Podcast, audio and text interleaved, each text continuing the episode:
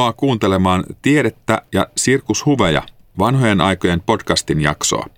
Tässä podcastissa Tampereen yliopiston antiikin, keskiään ja uuden ajan alun tutkimuskeskus Triviumin tutkijat keskustelevat erilaisista teemoista. Meitä voi seurata myös Instagramissa tai Twitterissä tillä trivium-tampere. Otamme mielellään vastaan kysymyksiä ja toiveita. Tässä jaksossa aiheena ovat pyhimykset. Puhumme pyhimysten merkityksestä ihmisten elämässä erityisesti keskeällä ja uuden ajan alussa sekä tietysti pyhimystutkimuksesta. Kuten tapana on ollut, murramme myös pyhimyksiin liittyviä myyttejä. Nimeni on Ville Vuolanto ja olen antiikin ja varhaiskristillisyyden tutkijana ollut itsekin jonkin verran pyhimysten kanssa tekemissä. Varsinaisena asiantuntijana kanssani aiheesta ovat keskustelemassa kaksi Triviumin historioitsijaa, jotka ovat monissa tutkimuksissaan perehtyneet syvällisesti pyhimyksiin läntisen kristikunnan piirissä. Hei, olen Sari Katajala-Peltomaa, keskeen tutkija Tampereen yliopistosta. Mun tutkimukset koskee pyhimyksiä, mutta ennen kaikkea pyhimykseksi julistamisprosesseja myöhäiskeskiajalla ja erilaisia pyhimyskultteihin kuuluvia vuorovaikutusrituaaleja. Hei kaikille, minä olen Jenni Kuuliala. Mä olen tutkinut erityisesti pyhimysten kunnioittamisen, vammaisuuden ja lääketieteen suhdetta myöhäiskeskiajalla ja viime aikoina myös uuden ajan alussa – Ennen kuin menemme syömälle asiaan, niin varmaan on syytä miettiä sitä, miten nämä, mitä nämä pyhimykset oikein olivat ja ovat tietysti yhä. Näin luterilaisessa kulttuurissa tämä uskon elämän puoli on kuitenkin hieman vieraampi. Kenestä siis puhumme, kun puhumme pyhimyksistä? No ihan yksinkertaisesti pyhimys oli hyveellistä elämää viettänyt ihminen, jolla oli Jumalan armolahja, karisma. Ihan aina tämä elämä ei ollut niin erityisen hyveellistä, mutta toisaalta tämä Jumalan armolahja oli semmoinen ratkaiseva seikka, että ilman sitä ei voinut olla pyhää ihmistä. Tämän Jumalan armolahjan eli karisman vuoksi pyhimys ja hänen kuolemansa jälkeen pyhäjäännökset eli reliikit pystyivät kanavoimaan jumalallista voimaa luonnonlait ylittävällä tavalla, eli siis tekemään ihmeitä. Silloin kun puhutaan pyhimyksistä, niin meillä on tässä semmoinen pieni terminologinen haaste, että näitä pyhimyksiä on tavallaan kahta tasoa. Eli oli niitä, jotka katolinen kirkko oli julistanut virallisesti pyhimyksiksi, eli kanonisoinut. Ja sitten taas sellaisia ihmisiä, joita pidettiin pyhimyksinä, mutta heillä ei ollut tätä virallista statusta. Keskiajallakin terminologia näiden kahden pyhimystyypin välillä oli aika sekavaa, ja Suomessa meillä ei ole kuin yksi sana heitä kuvaamaan. Eli siis käytämme tässä sanaa pyhimys molemmista.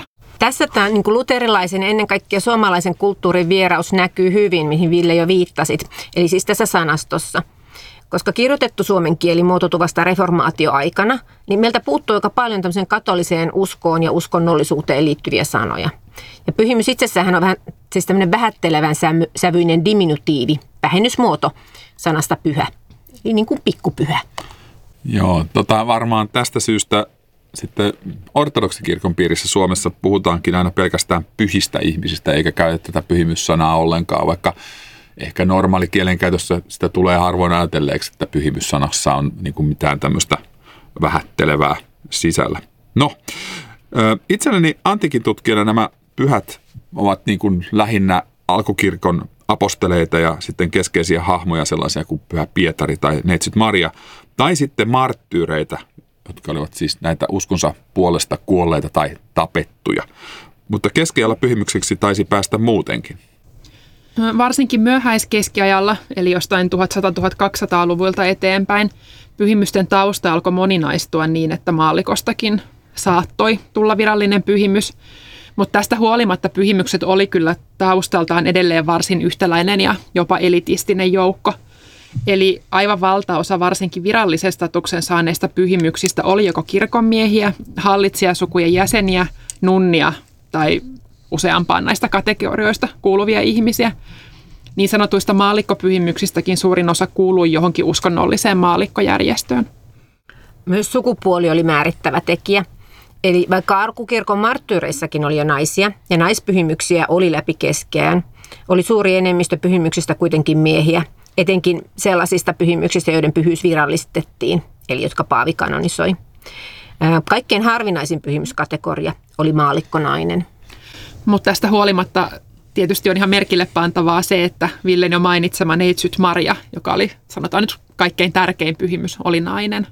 Nämä tämmöiset yleisyydet ja harvinaisuudet ei kuitenkaan varmaan ollut ihan sattumanvaraisia. Eli kuka ja missä sitten päätettiin, että jotakuta piti aivan erityisesti kunnioittaa pyhimyksenä. Ajattelin vain sellaista, että se, että joku pikkumökissään rukoili jotain äskettäin kuollutta naapuriaan, ei varmaan riittänyt siihen, että kirkossa kyseinen henkilö olisi mainittu sitten erikseen esirukouksessa tai hänestä olisi laadittu pyhimyselämän kertoja ja niin edespäin. Eli kyläläisetkö keskenään tai paikallinen pappi vai paavinko käsky tässä sitten oli kaiken takana? No aluksi nämä kultit oli hyvin paikallisia. Eli marttyyrien kultit syntyi spontaanisti niissä omissa yhteisöissä ja marttyyrikuolema itsessään oli tämmöinen pyhyyden, pyhyyden tae. Kultit alkoi useasti niin, että pyhistä ihmisistä kirjoitettiin elämänkerta, viita latinaksi, ja hänen haudallaan tapahtui ihmeitä, mirakula, ja niitä alettiin sitten kirjata ylös enemmän. Ja elämäkerrat ja ihmekertomuskokoelmat ovat niitä tyypillisempiä hakiografisia eli pyhimyksistä kertovia lähteitä. Näin oli läpi koko keskiajan myös paavillisen kanonisaatio-oikeuden vakiinnuttua. Mutta että siinä vaiheessa, kun kristinusko oli vakiinnuttanut asemansa, niin tämmöisestä niin kuin marttyyriyden saavuttamisesta tuli vähän vaikeampaa. Eli oman uskon puolesta oli vaikeampi kuolla. Joten, Oi kun sääli. Niin, niin sitten täytyy ruveta keksiin uusia tapoja tulla pyhimykseksi. Ja pyhimyskategoria laajenikin, mutta tässä samalla tuli sitten määrittelyongelmat, että jos se martturi, marttyrikuolema ei ollut se ainoa tae, niin miten sen pyhimyksen sitten, mi, miten se pyhyys sitten määriteltiin. Yksinkertaistettuna määrittelyprosessin ajallinen muutos eteni niin, että ensin valta oli piispalla, eli siis kirkollisessa hallinnossa virallisten viranhaltijoiden tasolla, mutta se kiipesi koko ajan näitä hierarkian portaita ylöspäin. Tämä pyhyys on kuitenkin ollut niin äärimmäisen tärkeä asia, ja se on ollut uskon ja opin keskiössä – ja vuoden tuhat tienoilta on tiedot ensimmäisestä paavillisesta pyhimykseksi julistamisesta, eli kanonisaatiosta. Tämä on aika tämmöinen sanahirviö, tulee toistumaan moneen kertaan. Mutta paavillinen erioikeus siitä on tullut viimeistään 1234. Mutta reformaatioaika toi taas uusia muutoksia, mutta tästä Jenni tietää enemmän. Niin, no vielä tuonne 1500-1600-luvun taitteeseen tämä kanonisaatioprosessi käytiin aika lailla niin kuin sanotaan vaikka keskiaikaisin menetelmin tai samaan tapaan kuin varhaisempina vuosisatoina. Mutta tässä katolisen reformaation kuluessa, etenkin 1600-luvun aikana, niin katolinen kirkko uudisti tätä prosessia ja siihen liittyvää byrokratiaa aika paljonkin. Tällöin muun muassa luotiin tämmöinen ehkä monelle kuulijallekin jostain tuttu toimi kuin paholaisen asianajajan toimi, jonka tarkoituksena oli esittää kriittisiä huomioita näiden prosessien aikana kerätystä materiaalista. Tästä prosessista tuli myös kaksivaiheinen 1600-luvun puolella niin, että ensin käytiin tämmöinen autuaksi julistamisprosessi ja sitten sen jälkeen vasta pyhimykseksi julistamisprosessi. Ja samalla lääketieteestä tuli aina vaan tärkeämpi tekijä, etenkin näiden ihmeparanemisten toteen näyttämisessä. Vähitellen alettiin suosia sellaista, että tarkasteltiin vaan, vaan niin vähää määrää ihmeparanemisia, mutta niistä kerättiin sitten huomattavan paljon todistusaineistoa ja niillä oli sitten suurempi määrä aina lääkäreitä todistajina. Joo, tämä onkin kiinnostavaa, että tässä, tässä niinku, jo, jo se on kiinnostavaa, että käytetään niinku todistajina nimenomaan tämmöistä luonnontieteellisen koulutuksen saanutta eksperttijoukkoa, mutta, mutta toi on jo, jo, jo, jo niinku siis yleisemmälläkin tasolla kiinnostavaa, että tota, ää, tässä oli siis selvästi haastatteluja todistajia, se on kiinnostavaa. Siis meillä on nähtävästi säilynyt näitä puheenvuoroja – Äh, näistä todistuksista vai mi, mi, mistä me tästä niin tiedetään näistä jutuista? Kyllä, eli siis siinä vaiheessa kun äh, pyhimykseksi julistamisesta tulee paavillinen etuoikeus, syntyy myös tämmöinen uusi lähdetyyppi, eli kanonisaatioprosessit. Ja ne on oikeudellisia kuulusteluja pyhimyskandidaatin elämästä ja ihmeistä. Ja ne on hyvin, tämmöisiä, niin kuin, ne on hyvin oppinut perusta, eli ne noudatti kanonisen oikeuden periaatteita ja teologisia määritelmiä. Mutta ne on erityisen kiinnostavia siksi, että haastateltavina oli kuitenkin niitä tavallisia kristittyjä, jotka olivat joko tunteneet tämän pyhimykseksi miellytön ihmisen tämän eläessä, tai kokeneet tai todistaneet ihmeen tämän kuoleman jälkeen. Mutta semmoinen tärkeä huomio tähän väliin kuitenkin, että ne ei ole siis puheenvuoroja tai nauhoituksia tämmöisistä keskiaikaisista keskusteluista tai, tai siitä, että mitä, hmm, mitä tapahtui olisikin. tässä ihmeparanemisessa, vaan ne on protokollan mukaan kirjattuja ja yleensä käännettyjä, latinaksi käännettyjä ja virallisessa tilanteessa annettuja lausuntoja. Mutta että näin keskiaikaisen lähdemateriaalin kontekstissa ne on varsin arjen makuisia kuitenkin. Joo, tässä onkin hyvä huomata, että nämä modernitkaan nauhoitukset ei kaikki ole ihan täysin spontaaneja. No, no mutta tota, mitäs nämä, että miten nämä niin valikoitiin nämä pyhimyskandidaatit, no hieno sana. Pidettiinkö joitakin ihmisiä sitten jo eläessään pyhimyksenä?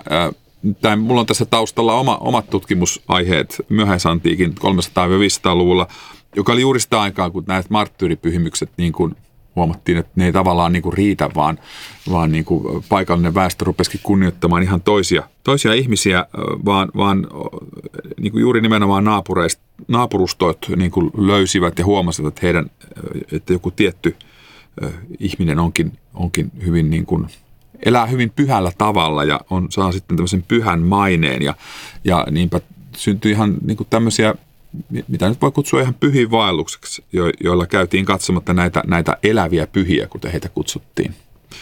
Että niin, eli onko tämä jatkoi myös keskiajalla vai? Joo, kyllä jatko.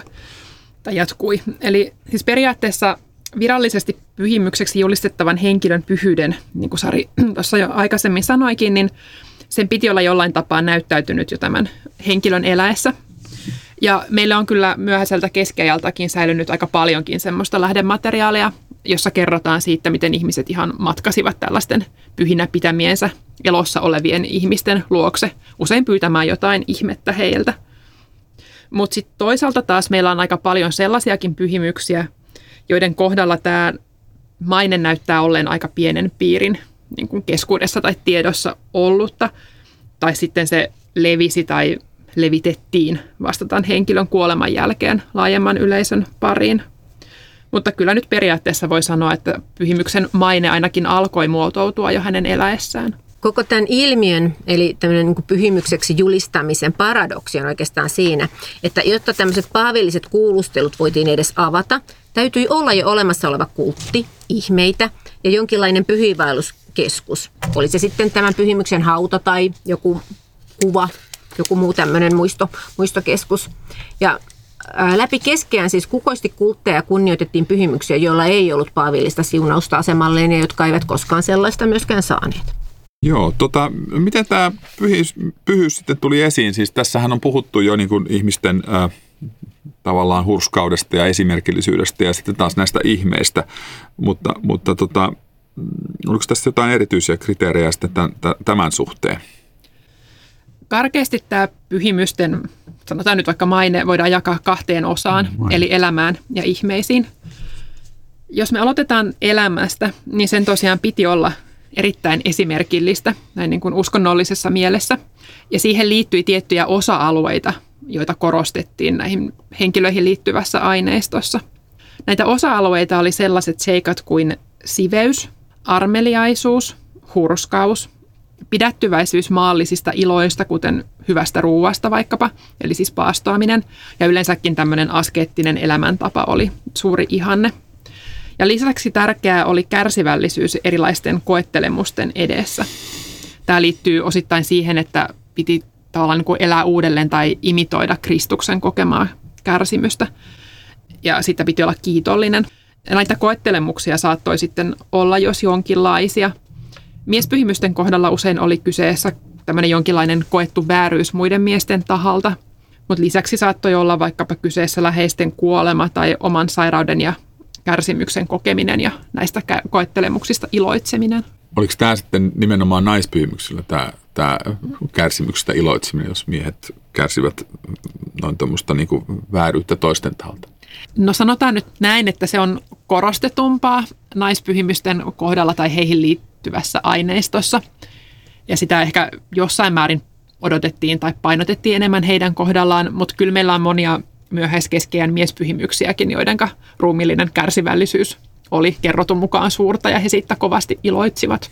Mutta toki nämä ihmeet oli myös tärkeitä tässä pyhyydessä. Mutta mikä on hämmentävää, niin tämmöistä virallista doktriinia siitä, että mikä ihme oli, ei ollut keskiajalla, vaikka koko aikakautta on kuvattu uskon aikakaudeksi ja kirkon valta ja teologia oli aika niin kuin läpitunkevaa kaikilla elämän sfääreillä. Mutta esimerkiksi antiikin auktoreiden, vaikkapa Augustinuksen määritelmät vaikutti edelleen vahvasti siihen, että mikä, mikä miellettiin ihmeeksi. kenties lähimmäksi tämmöistä arkiymmärrystä keskiajalla tuleekin tämmöinen 1200-luvun alussa elänyt ja kirjoittanut sistersiläismunkki Keessarius Haisterpahilainen, jonka ajatus Augustinusta mukainen oli, että ihme on tapahtuma, joka poikkeaa luonnollisesta tapahtumakulusta ja aiheuttaa ihmetystä. Yksinkertaisesti. Tämä auttaa paljon. Kyllä, että jotain tapahtuu, mitä ei, ei, ei olisi uskonut. Mutta siis totta kai ihmeitä määriteltiin syvällisemminkin teologian kentällä ja tunnetuin näistä on varmaan Tuomas Akvinolaisen kolmiosainen jaottelu ihmeistä, jotka olivat siis asioita, jotka tapahtuivat joko luonnonlakien yli, niistä välittämättä tai niitä vastaan. Mutta tämä on sitten vähän semmoista korkeampaa teologiaa, että näissä kanonisaatiokuulusteluissa on käynyt ilmi, että kaikki kirkomiehetkään eivät ymmärtäneet tällaisia ajatteluita, maalikoista puhumattakaan. Joo, ja sitten varmaan ihme, ihmehän ei varmaan sinänsä vielä, vielä riittänyt, että, että tota, eikö kuitenkin ajatus ollut se, että paholainenkin pystyy tekemään kaikenlaisia ihmeellisiä asioita ja tekemään niin kuin ihmeitä.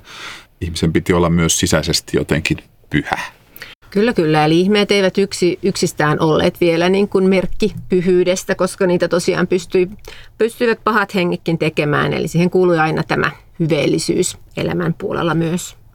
Mutta vaikka ajateltiin, että pyhyys oli selkeästi teologian alaan kuuluva asia, niin niin kuin hämmentävää kyllä ajateltiin myös, että tämmöisistä niin kuin hengellisistä asioista voitiin saada tietoa oikeudellisin menetelmin. Eli siis tämmöisillä huolellisilla kuulusteluilla, kun valon tehneitä todistajia haastateltiin ja he kertoivat kokemu- kokemuksistaan ja mitä he ovat nähneet, niin silloin voitiin tuottaa tietoa myös henkilön pyhyydestä ja hänen tekemistä ihmeistä. Eli on nyt tärkeää huomata myös se, että kaikki yllättävä ei suinkaan ollut ihme, eikä mielletty ihmeelliseksi. Ja toisaalta sitten kaikki nämä kuulustelut ja kaikki muut kirjalliset lähteet, jotka meille on säilynyt, on selkeä valinnan tulosta. Eli vain tietynlaisia ihmeitä rekisteröitiin ja todistajat valikoitiin välillä todella huolellisesti. Valikointikriteerit taas on vaihdellut prosessista toiseen. Jos palataan vielä tähän, että ketä nämä pyhimykset sitten oikein oli, niin tuota, kun tähän nyt selvästi vaikuttaa nyt muutkin asiat kuin ihmeellisten asioiden ja, ja, ja niin kuin hurskauden e-, esittäminen, niin tota, mä mietin näitä varhaiskristillisiä pyhimyksiä, joiden kohdalla korostuu usein heidän niin kuin oppimattomuus. Siellähän oli kalastajia, orjia ja teltan tekijöitä, mutta sitten kun pala, pala päästään tänne myöhäisantiikkiin, niin yllättävän paljon niin kuin pyhimyksenä kunnioitut, niin he, he olivat tällaisia niin kuin elitin jäseniä ää, ja, ja oppineita. Ja itse asiassa heidän pyhimys, pyhimysuransa usein lähti liikkeelle näissä erilaisissa tarinoissa siitä, että he hylkäsivät korkean syntyperänsä tuomat edut, tämmöisen ylellisen elämän ja, ja vaikutusvallan ja vallankäytön ja sitten myös tämmöisen pakanallisen koulutuksen. Mutta tota, tämä, tämä pakanapuoli ei varmaankaan päde enää keskihän ja uuden ajan alun maailmaan. Eli miten, miten sitten tässä suhteessa tultiin pyhimekseksi, että oliko, oliko pyhimekseksi tuleminen demokraattista, että kenestä tahansa saattoi sitten tulla pyhimys periaatteessa vai miten tämä nyt oli? Niin, no periaatteessa se kai oli demokraattista, mutta käytännössä ei. Eli ihan jotain kanonisaatioprosessin käynnistäminen vaatii tosi paljon resursseja, siis sekä ihan taloudellisia että sitten tämmöisiä niin kuin henkisiä tai osaamiseen liittyviä resursseja. Ja tämän takia sillä kandidaatilla täytyy olla tukijoita, joilla oli taitoja ja rahaa ajaa heidän asiaa. Nämä tukijat saattoi olla siis joko tämmöisiä niin kuin maallisen tai kirkollisen vallankäyttäjiä, tai sitten esimerkiksi luostari tai uskonnollisia järjestöjä. Fransiskaanit muun muassa oli hyvin aikaansaavia tässä asiassa. Ja osa tästä niin kuin asian ajamisesta pyhyyden saralla niin liittyy siihen, että näistä pyhimyksistä myös luotiin erilaista, niin erilaista kuvaa ja heidän tavallaan pyhyyttään tuotiin esille eri tavalla. Eli osa pyhimyksiä leimaa oppineisuus, joka oli osa pyhyyttä, kuten vaikka tätä jo edellä mainittua Tuomas Akvinolaista. Toisella taas keskeiseksi nousi asketismi ja taustan ja sen luomien edellytysten ja vaatimusten hylkääminen. Ja tällainen tästä tunnettu esimerkki on Franciscus Assisilainen. Mutta juuri niin kuin Jenni sanoi, niin pyhimyskultit oli aina myös muuta kuin hengellisyyttä ja teologiaa. Varsinkin viralliset kanonisaatiot. Eli ne vaatii aika paljon aikaa, vaivaa ja rahaa. Ja ne oli aina jonkun ryhmittymän. Oli se sitten kuningashuone, eliittisuku tai hengellinen järjestö. Politiik- ne oli niiden politiikkaa ja suhteiden hoitamista. Ja, sama varmaan pätee yhä edelleenkin meillä meillä tai heillä tuolla katolisessa maailmassa. Luterilaiset ovat tästä tietysti kovasti erossa. Mutta jos nyt puhutaan tästä katolisesta kirkosta, niin eikö siellä yhä edelleenkin synny uusia pyhimyksiä? Muistan, että ainakin Paavi Johannes Paavali toisella oli jo eläessään jonkinnäköinen pyhimyksen maine, ja Italiassa taidettiin vaatia, että hänestä tulisi santo subito, eli, eli pyhimys nyt heti. Joo, kanonisaatioprosesseja tosiaan käydään edelleen. nykyään se prosessi on kolmivaiheinen ja ihan, että päästään sinne niin kuin ylimmälle tasolle, eli sen jälkeen, että on julistettu autuaaksi, niin vielä pyhimykseksi, niin pitäisi olla kaksi tämmöistä todistettua ihmettä.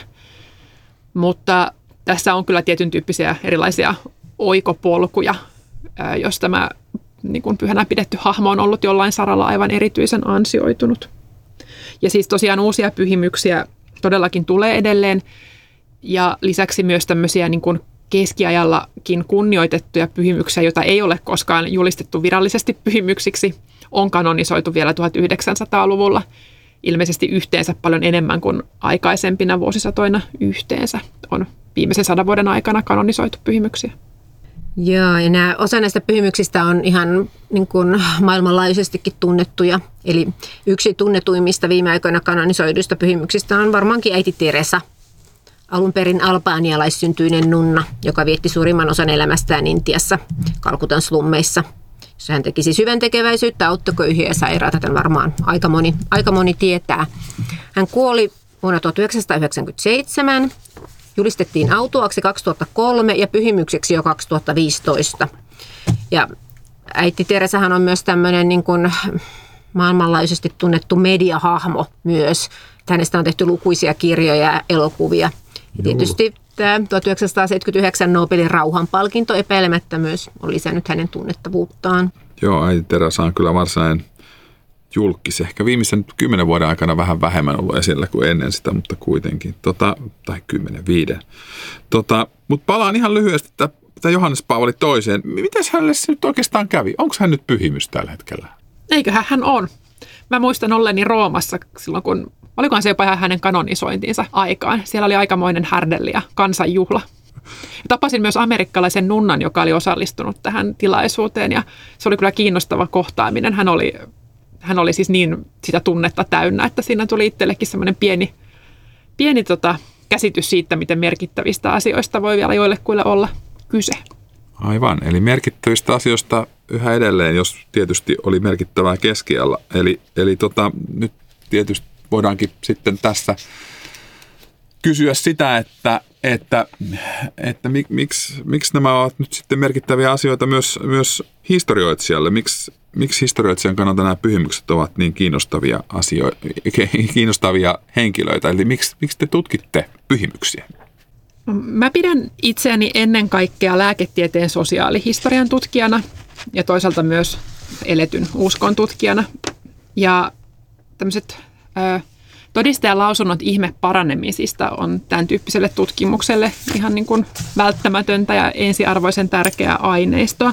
Mutta kyllä mua kiehtoo myös se maallisen ja yliluonnollisen yhteys ja sekoittuminen, mikä tässä aineistossa ja pyhimysten kunnioittamisessa on tosi kouriin tuntuvasti läsnä.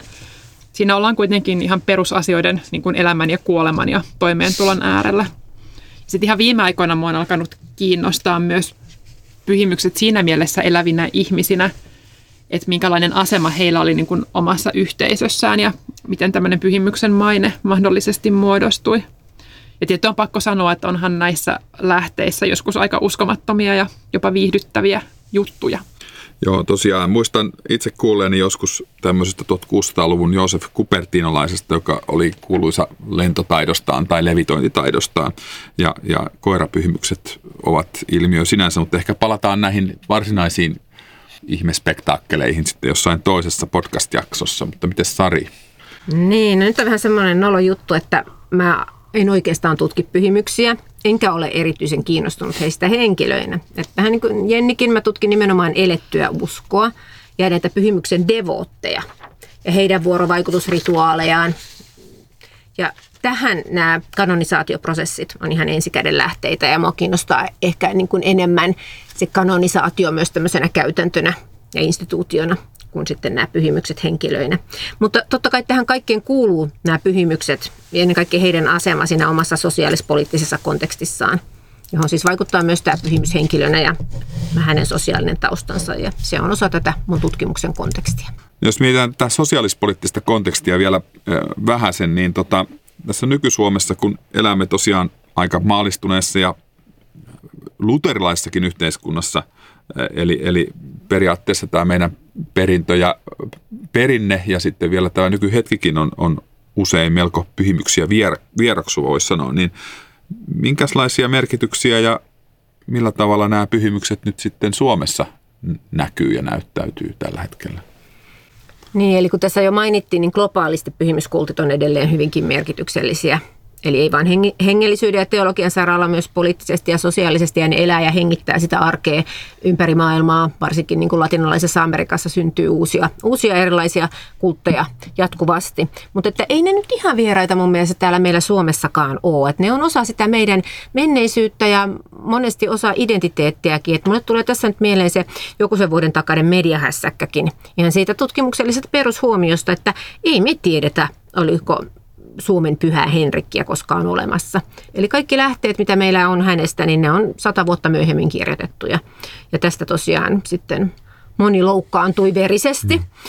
Mutta sitten toisaalta vähän varhaisempi esimerkki pyhimysten poliittisesta voimasta, myös tämmöisessä niin kuin, ä, luterilaisessa maassa, voi olla Ruotsin pyhä Pirkitta.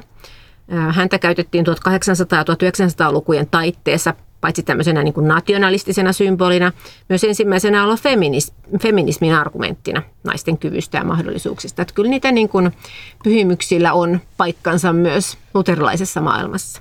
Nyt täytyy kyllä kysyä, että mitäs mieltä itse olet pyhästä Birgitestä tämmöisenä protofeministinä? Mm, hän ei kyllä varmaan ajanut kaikkien naisten asiaa, mutta omaansa aika tehokkaasti. Mm pyhimysmäistä toimintaa. No niin, ennen myytimurto-osastoa on vielä kysyttävä, että ö, millaisilta pyhimykset siis itse teistä vaikuttavat. Tästähän tuli jo vähän Virkistä jo mainittuakin, mutta, mutta tota, sanotaan nyt näin, että pyhimykset vaikuttavat olleen aika omanlaatuista väkeä kaiken kaikkiaan.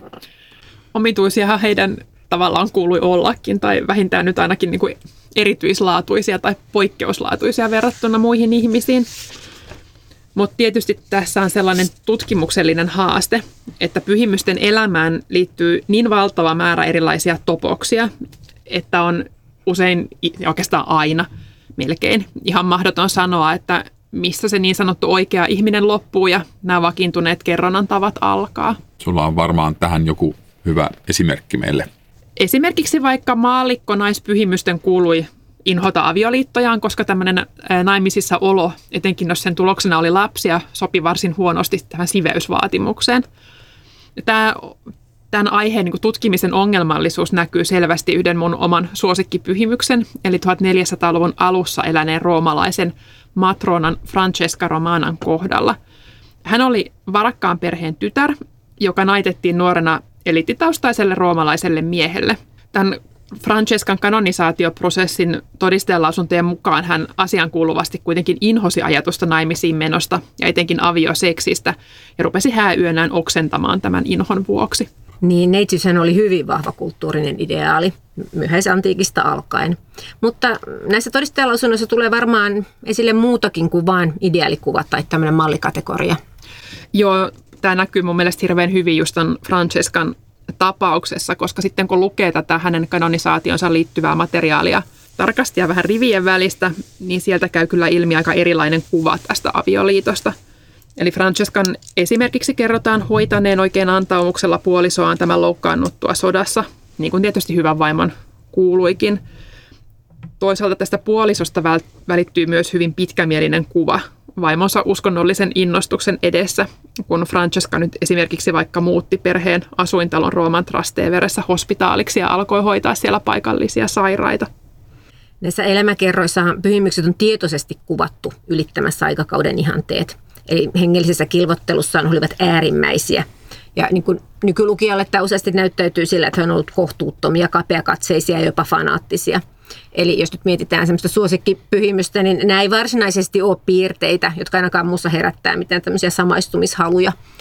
tai sympatiaa ehkä, mutta mä ajattelen näin, että eihän se sinänsä ole tarvekaan. Ne on mulle tutkimuksen kohteita, joten pieni etäännyttäminen on varmaan paremminkin vaan hyväksi. Varmasti tota, tutkimuskohteen rakastamisesta on kyllä kuisia huonoja esimerkkejä historian ja nykypäivän tutkimusmaailmasta. Emme mene nyt niihin, mutta äh, sanotaan näin, että tietysti pyhimyksille itse omistautuneet ihmiset ovat tietysti löytäneet kiintymyksen kohteita heidän joukosta, että on siellä varmaan jotain symppiksiäkin.